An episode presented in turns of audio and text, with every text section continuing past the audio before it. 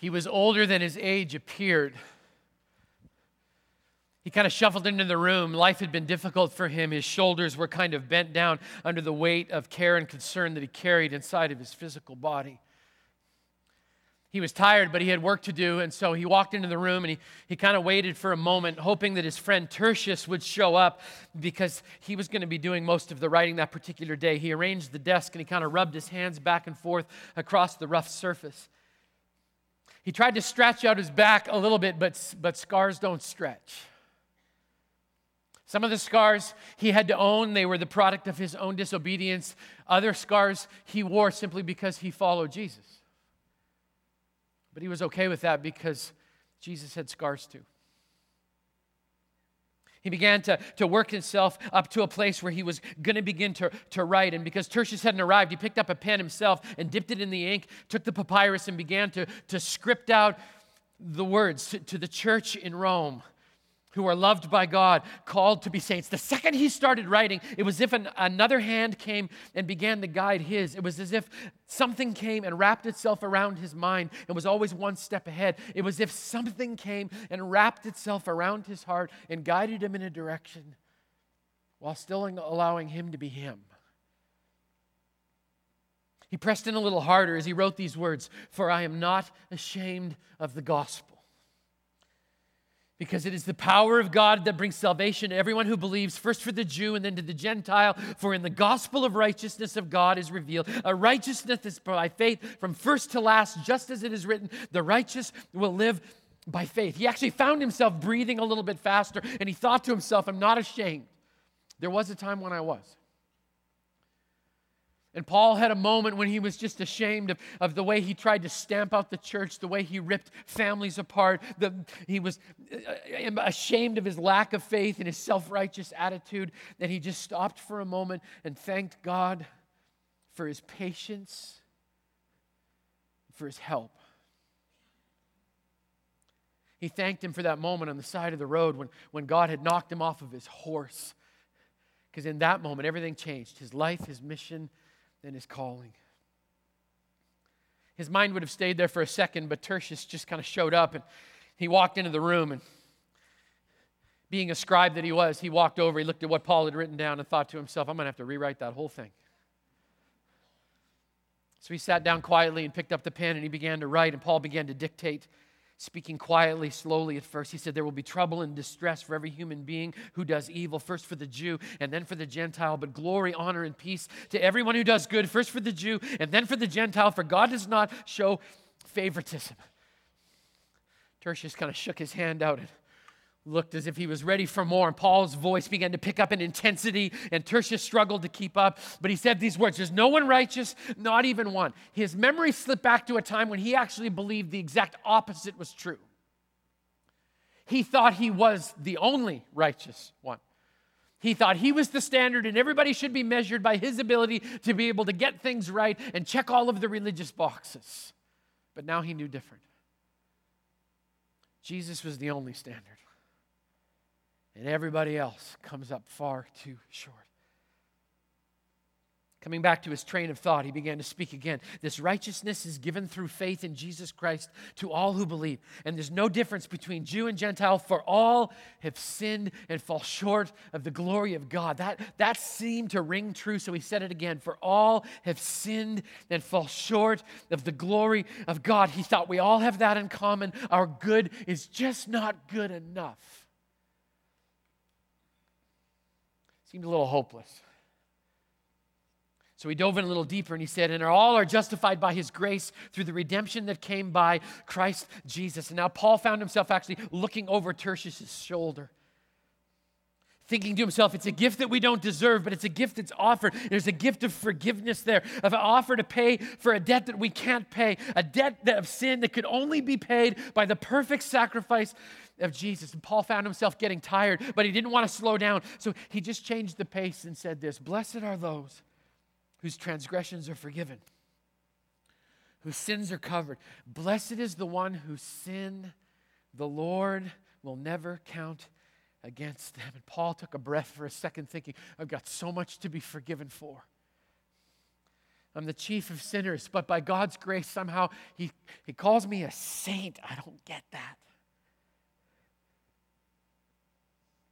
By God's grace, a saint, somehow made clean, somehow justified. When he said that word, he began to say it again. Therefore, since we've been justified through faith, we have peace with God through our Lord Jesus Christ. And his mind just kind of wandered for a moment. It was amazing to him. He was a former hitman, he killed Christians recreationally. And he thought to himself, oh my goodness, what a change. What a change. He'd been so lost, so undeniably lost, completely helpless, without hope. And this was so personal for him. It was as if he was writing his own story. So he pressed in. He said, You see, at just the right time, when we were still powerless, Christ died for the ungodly. Tertius looked at him like, Really? Say it again. So he did. At just the right time, when we were still powerless, Christ died for the ungodly. It was the first time that Paul smiled because that was really good news. That was really, really good news because he was thinking, into my powerless state, God actually interrupted my life and he used his power to lay down his life for mine. He wanted to exchange my scars for his.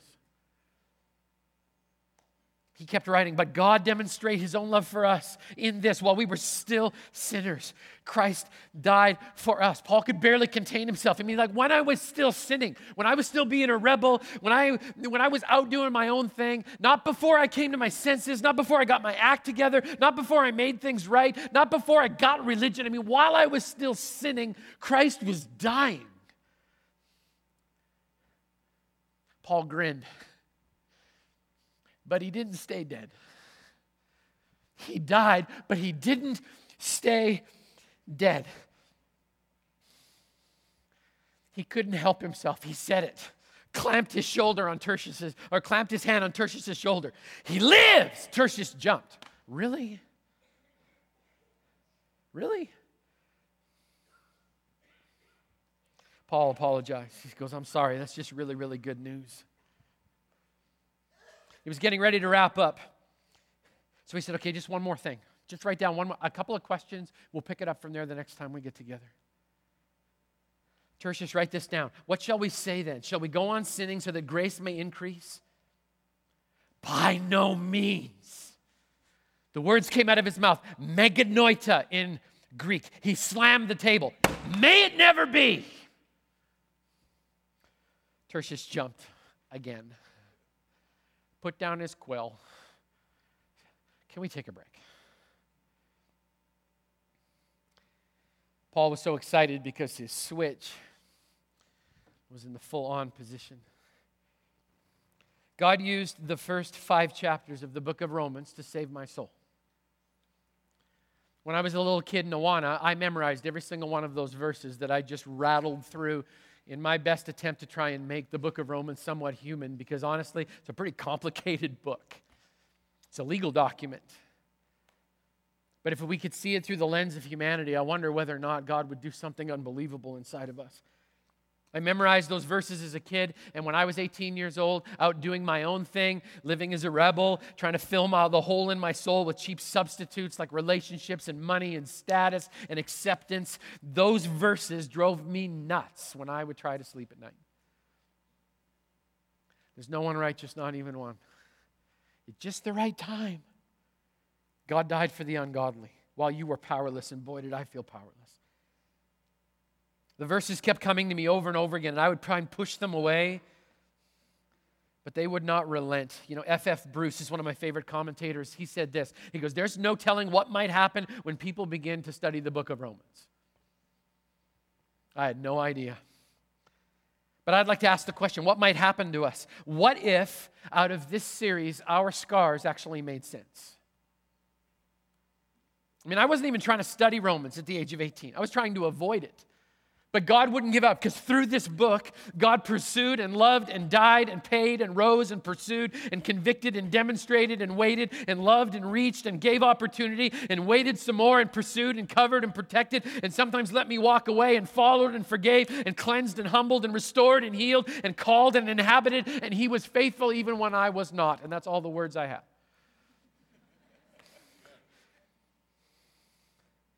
I came to a place in my life when I just, I just knew I was broken and Jesus seemed whole. So that's the direction I went. John Newton was a slave trader who, in his life, was interrupted by an inconvenient Jesus. And at the end of his life, he said this My memory's nearly gone, but I remember two things that I am a great sinner and that Christ is a great Savior. So we covered five chapters of Romans. we tried, okay? Let me give you a quick summary if I was talking too fast, which I always tend to do, all right? Here's a quick summary. Number one, salvation is available to all. Paul drives that home over and over again, regardless of your past, your position, your identity, your pain, your heritage, your decisions, your bank account, positive or negative, your education or lack thereof, white collar, blue collar, no collar at all, Main Street or Wall Street, Harley Davidson or Schwinn, steak lover or vegan, Ford or Chevy, Mac or PC, churched or not, it doesn't matter. Salvation from Jesus is available to all. It's available to all. Then Paul goes on and says, We're saved by grace.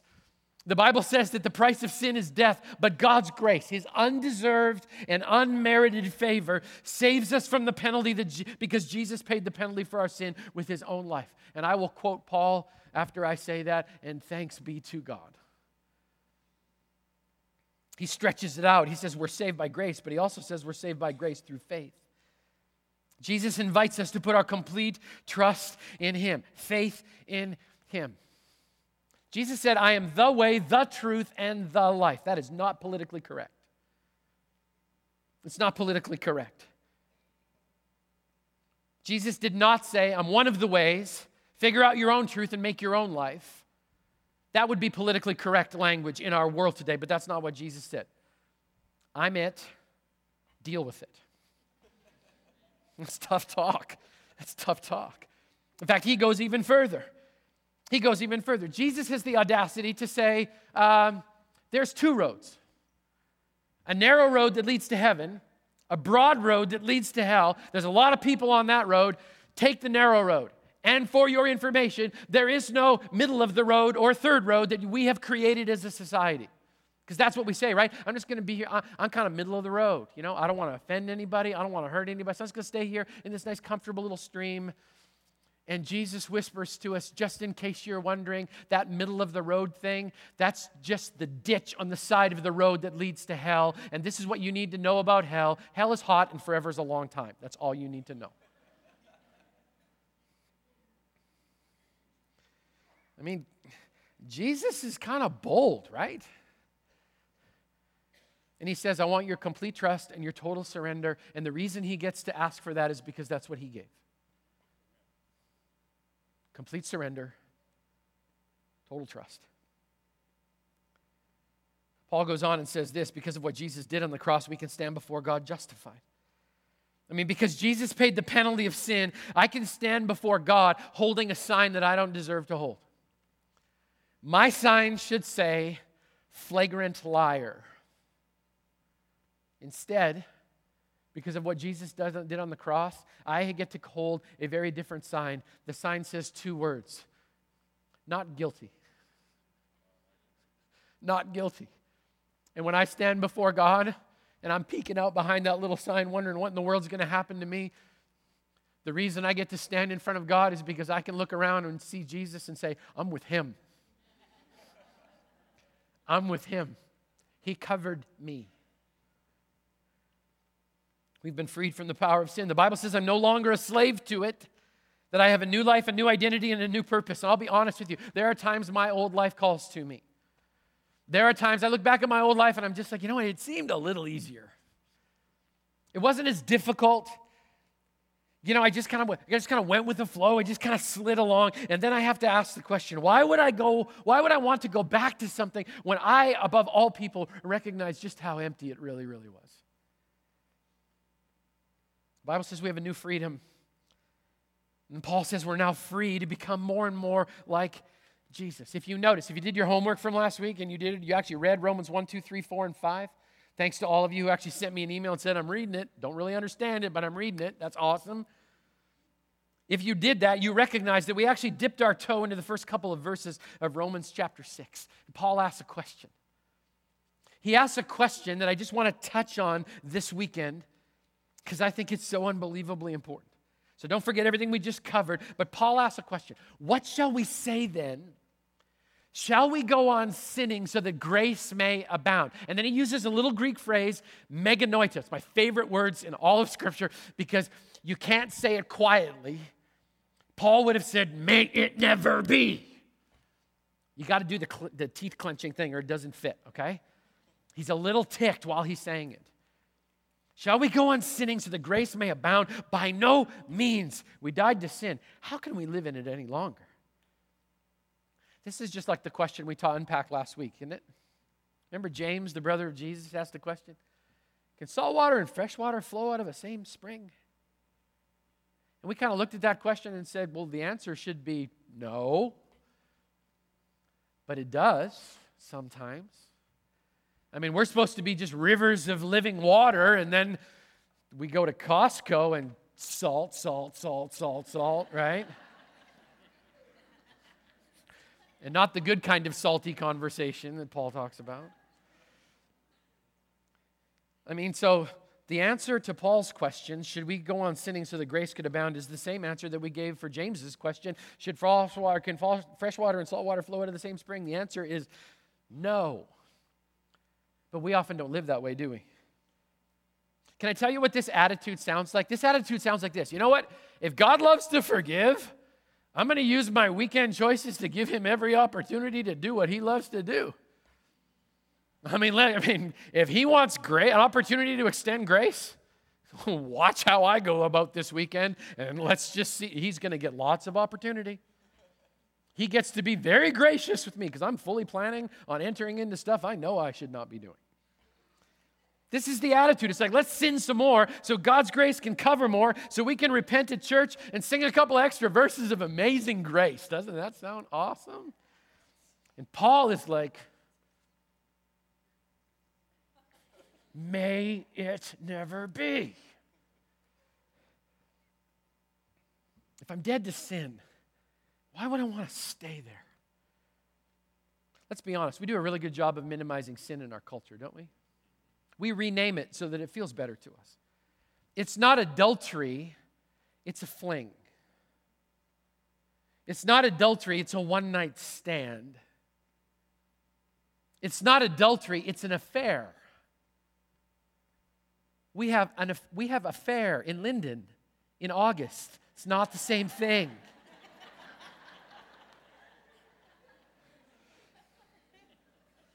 It's not stealing anymore, it's a misappropriation of funds. It's not idolatry anymore, we're just keeping up with the Joneses. You know, we can rename it all we want to. The reality is this every single one of those sins was serious enough that it cost Jesus his life. That little white lie nailed Jesus to a cross. Let's just not play games anymore with it, right? Should we just keep on sinning? May it never be. If they could zoom in with the camera, which they're not going to do because that would be scary, and I actually lifted up the front part of my little thing, hair thing here, I've got a scar right on the right hand side of my forehead, right up tucked here against my hairline. When I was seven or eight years old, uh, I went running to the front door one day, and the milkman was there. Back in the day, this was the day when people delivered milk to your front door. Anybody remember that? Yeah, you're old like me. Okay, so, um, and I went running to the door, and the guy said, It's time to pay for the milk bill. And so I went running for the money, but I wasn't supposed to handle the money. And when I turned around, I ran my forehead into the corner bead of the wall in my house. Split my head wide open, blood spurting everywhere. It was awesome. Um, so, my mom's like holding it together, trying to do the butterfly thing, you know. And here's the amazing thing about it over time, it healed and faded. You can barely even see it unless I point it to you. If I just go right here, there it is. I'm a poster child for the human body's ability to be able to heal itself. I love that God created that. And He put my head back together again. I think that's awesome. I can point to it and tell you a good story about it because I believe above everybody, because I opened up my forehead, I believe that healing is good. The one thing I don't need to do To fully embrace the fact that healing is good is go and find another corner of a wall somewhere here in the building and whack my Shrek size head against it over and over and over again so that I bleed, so that I can show you again just how good healing is. I don't have to do that. But we do that with sin all the time, right? Remember what we talked about last week?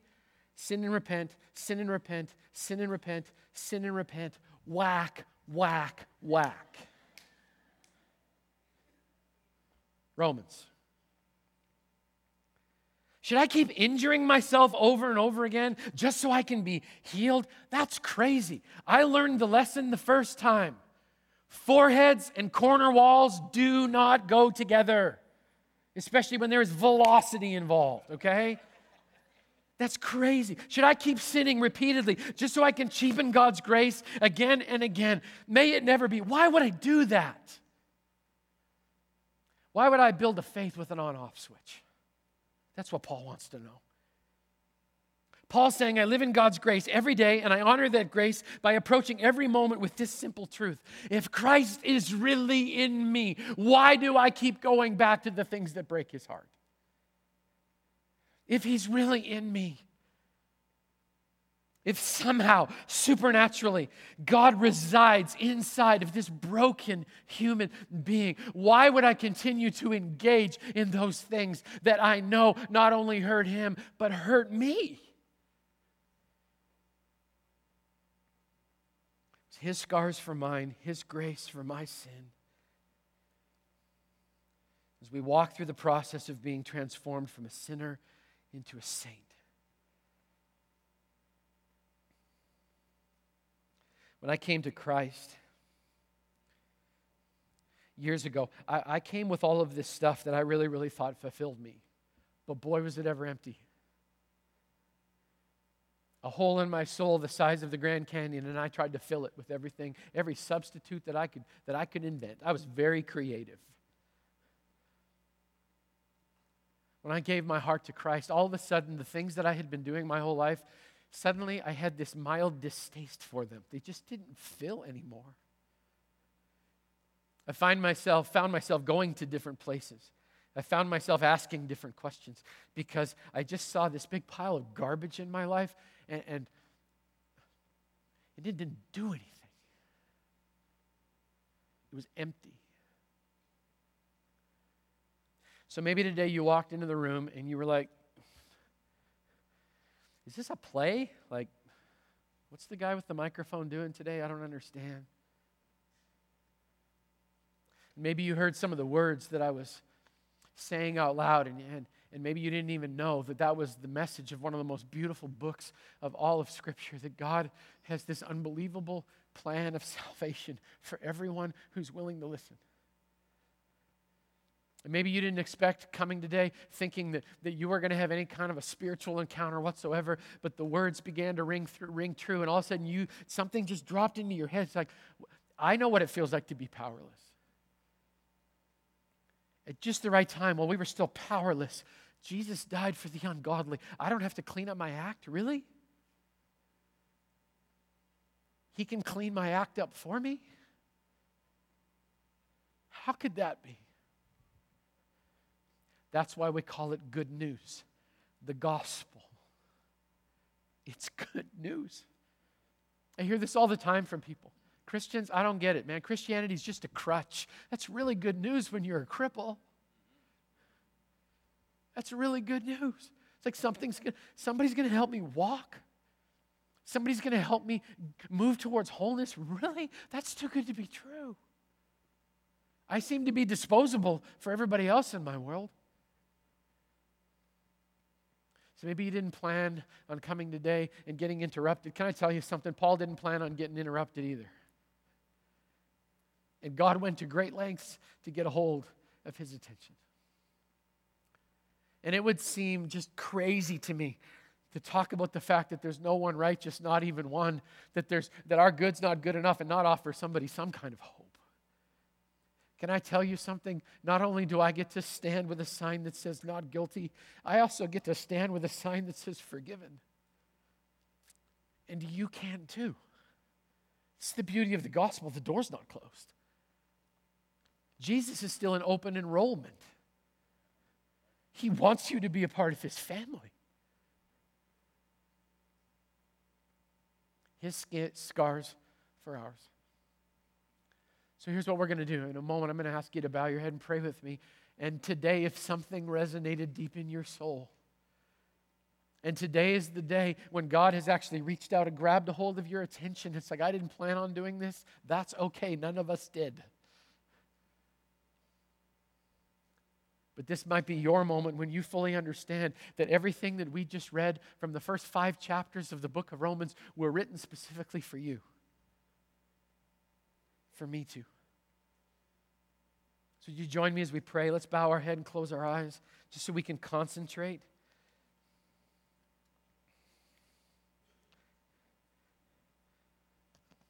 As we're preparing to pray, let me just ask you a question Have you trusted Jesus? Do you know that He died to save you? Would you be willing to put your complete trust in Him and receive this beautiful gift of salvation today? You can. You can have a brand new life today. All the old stuff gone, everything becoming new. If that's your heart and that's your desire, would you pray this prayer with me just quietly in your heart? Jesus, right now I'm placing my full trust in you. I confess, God, I've sinned against you because I did life my way. But it's empty. Jesus, would you forgive me? I believe you died for me. You paid for my sin in full. So, right now, God, I don't understand it all, but I give my life to you fully, completely. I thank you for loving me. I thank you for not giving up on me. God, I give myself to you with all the baggage, all the scars. And I ask that you would wash my soul clean and make me new. As we continue to pray, nobody's looking around. If you prayed that prayer, I'll make you a promise. I'm not going to embarrass you. But I'd love to pray for you this week. If you prayed that prayer, would you just slip your hand up so that I could see it? God bless you. Bless you. God bless you and you. God bless you. God bless you. God bless you. God bless you. God, thank you for new life. Thank you for not giving up on us, God. Thank you for giving us this opportunity to understand that we love because you first loved us. God, thank you for the book of Romans. We don't understand a lot of it, but Lord, would you open our eyes so we could be enlightened? Lord, I pray for those who've taken this amazing first step of trust and surrender. God, I pray that they would know that not only do you love them, but Lord, the family of Christ the King loves them too. And we would love nothing more than to be their family and walk with them and to begin this relationship together with you. So, Father, would you empower us to be a church that loves and cares well? Would you watch over and protect those that have come today just and taken this very first step? I pray that they would know you and that they would experience Christ in me. We pray these things in your precious and holy name. Amen. Amen.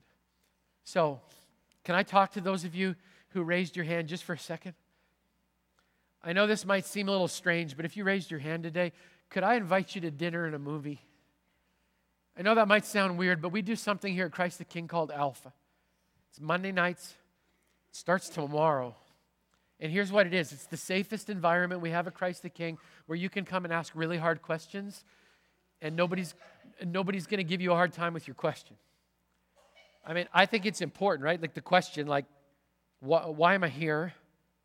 Why did Jesus have to die? What's this thing? This thing here. Everybody's sitting around, hanging out, you sing together. It's weird. It's okay to ask those questions. We want to answer those questions. And we care about it so much. We'll buy your dinner. We'll make sure that the movie gets started. We'll put you in a small group with people that are on the same journey that you're on. We'll pay for your child care. We'll take care of the whole thing. All we want you to do is come.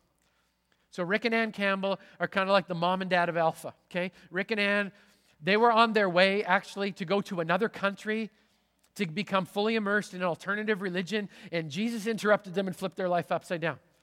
And because of that, they lead Alpha because it's just a, that's their heart. They love people that are on their journey, just checking out Jesus and trying to figure this whole thing out. After the service, Rick and Ann and their team are going to be in the comments to the left. All you need to do is walk over there and say, Can I sign up for Alpha? And they'll say, Yes, you can.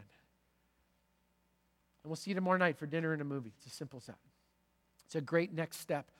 For those of you who are veterans, I don't know how you can read what we've just read in Romans and not want to respond in some way. So, if you are a veteran that's here and you have never been baptized, let me be subtle.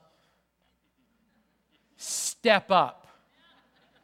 Be obedient. Do what Jesus asked you to do. Full trust, full surrender. We're going to baptize, baptize in two weeks. I'm going to preach about it next week. We're going to baptize the week after. If you have never taken that step, it's time. It's time. No more games. Let's go.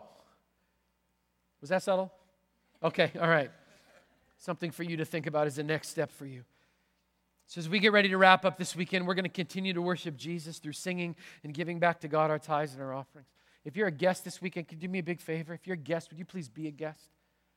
When the offering comes down your row, just let it pass you by. We don't want anything from you at all. The fact that you came, that's your gift to us then we just absolutely, we hope you'll come back and become a part of our family. For those of you that attend this church, this is your church. If Christ the King's your church, this moment of giving, I probably, I probably don't highlight it enough. But this is an important moment of discipleship. And as the people of God, we want to give back to God joyfully and completely, just like Jesus did. So I want to encourage you to be generous so we can continue to be a miracle for people. We have people that pour in our doors all throughout the week, and we get an opportunity to be their miracle when they come looking for an answer because of your faithfulness. And I just want to encourage you to continue to do that. So the ushers are going to start in the back, work their way towards the front. When the offering passes you by, would you stand with the band and let's worship Jesus together? Welcome to the book of Romans. It's going to get crazier from here. God bless you. Have a good weekend.